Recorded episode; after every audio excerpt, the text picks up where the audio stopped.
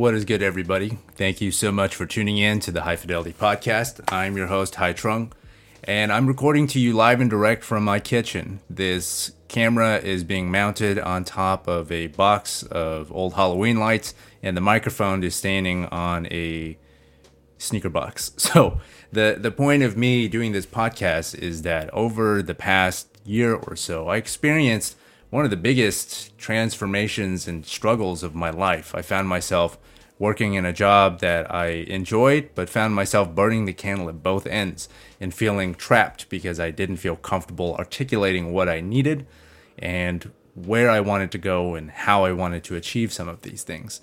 Now, that's not to besmirch any of those experiences that I've had in the past with wherever I was working, but what I really recognized after going through that challenge, which included anxiety, which included depression, which included many feelings of not knowing whether or not I was qualified or deserved to be in the room or to be representing a person, an organization, their company, their work, whatever you want to call it.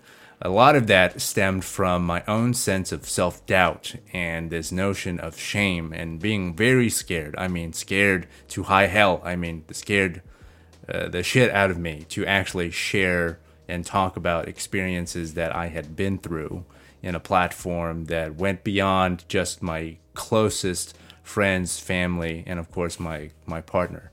So now I find myself in my 30s wanting to not really share any advice, but to instead disseminate experiences and stories and things that I've experienced and been through, because I have noticed working both with students and also with peers and those further along in life, not just by age, but also experience, that sharing these anecdotes and these experiences allow me to build bridges with other people, but also allow them and other people around me to just feel comfortable with not being perfect and to accept you for who you are, with where you're at. And if stuff is imperfect and if you're not feeling so great and you're not hitting all the angles when you're doing that picture shoot or whatever you're doing, that's completely fine.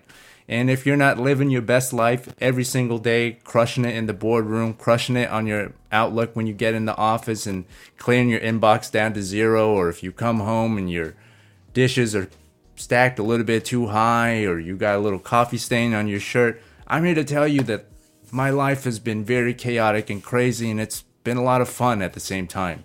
And I wouldn't have the courage to share and talk about these experiences were they not for some of these embarrassing experiences.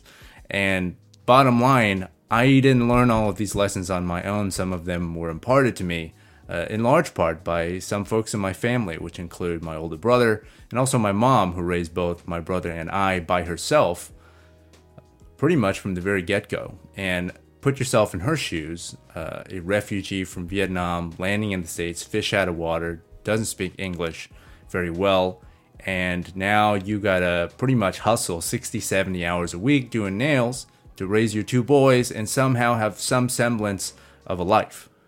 That shit's hard. And so when I think about those experiences and what opportunities I've been afforded, I just got to take a step back and be very grateful, but at the same time acknowledge missteps that I've had and learn to laugh at them and process at them. And in large part, that's helped me get through some of these things.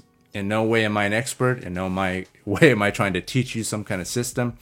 But through the remainder of this podcast, I hope that you can find little nuggets, little pearls where maybe you can say, hey, I went through that. Maybe I'm about to go into this phase of my life and I'm not sure what to do.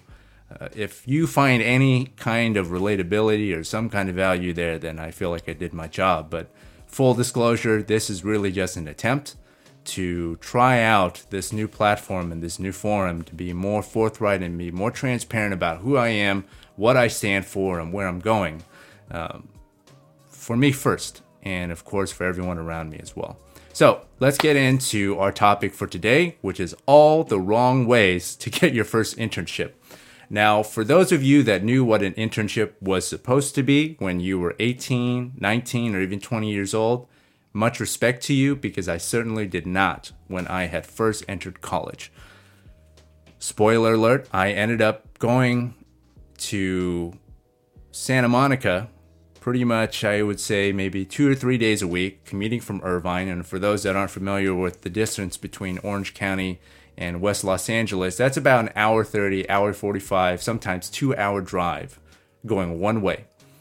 And I signed up for this because I was very much enamored by streetwear, skate, fashion, and all of that stuff. And I had an interest in marketing, even though I was going to school for English and originally going to be an English teacher. So I Googled, because I didn't feel comfortable asking, and candidly, I didn't know who to ask around me. Family members didn't quite know where to point me, and friends were all pretty much in the same boat that I was. So I Googled, found a website that posted a bunch of different types of internships. And what I saw was a site that had some of the biggest action sports brands at the time. Now, let's do a throwback when board shorts were everything. Rainbow sandals were everything. Nike SB Dunks were everything. And skate culture was very much the thing. I mean, Active Ride Shop at the time was duplicating and multiplying stores like gangbusters. Every skate shop was carrying some kind of limited edition sneaker, or pro skaters were elevating in profiles in fascinating and interesting ways, and I was just enamored by it. I wanted to be around it. So I found a site, and I found a brand that I had noticed when I had seen. It was familiar enough for me to see in the skate shops, so I decided, hey, why not? I'm going to apply, put some kind of resume together, which I also Googled and based on some kind of template, and then they responded. They were the only one that responded. So I drove all the way out to Santa Monica and then found out that the internship was supposed to be for marketing and a little bit of logistics.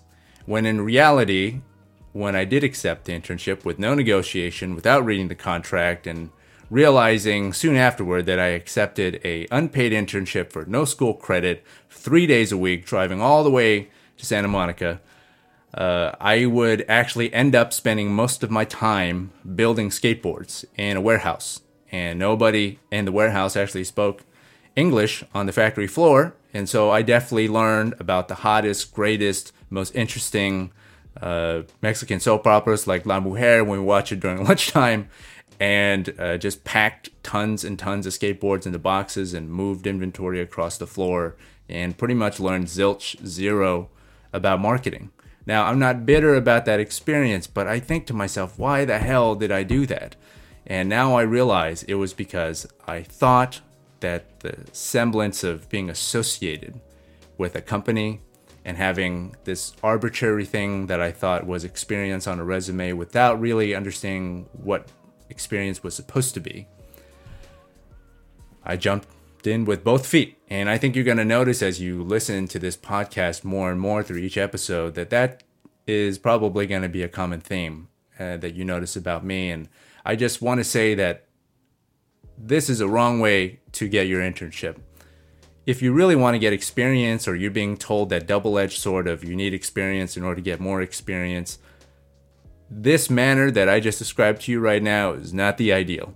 I'm not trying to tell you not to go jump after something that you're really intrigued by, but you have the fortune and the fortitude and probably the resiliency to find information about things that you want to do and the relevant experience that's needed without having to put your very old car, like my old 95 Civic, this was back in 06 to give you context, and push it to the max, driving hour 45, 2 hours each way, while also balancing two part-time jobs just to pay the bills, and also maintain a full college course load. Don't put yourself through that if you don't have to. Think about an informational interview. Think about taking somebody out for a boba, a coffee, a milkshake, a kombucha, whatever their jam is or whatever gets them grooving. That might be the thing. Email them, do some research, and let people know what you don't know. I mean, honestly, I did all of this stuff because I was insecure and scared, and I didn't know that I had the option to actually contact people about different opportunities and to just learn from them.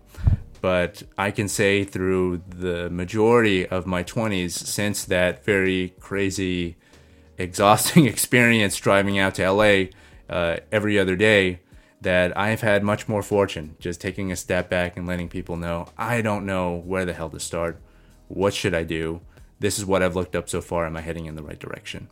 So anyway, thank you so much for tuning in to this episode of the High Fidelity Podcast. Shout out to my buddy Jai, an amazing artist that you can find on Spotify or wherever else that you listen to your music, for providing us the tunes for our program. And I look forward to talking to all of you next time. And if you take anything away from this episode, is that before you jump in with both feet, take a breath, do a little bit of research, and really decide whether or not something that's going to pay you zero money, provide you zero credit, and doesn't really map to what you want to do in the future is worth it. And if it is, more power to you. I'm not here to preach. Do what you do. Thank you so much for tuning in, and we'll talk to you guys next time.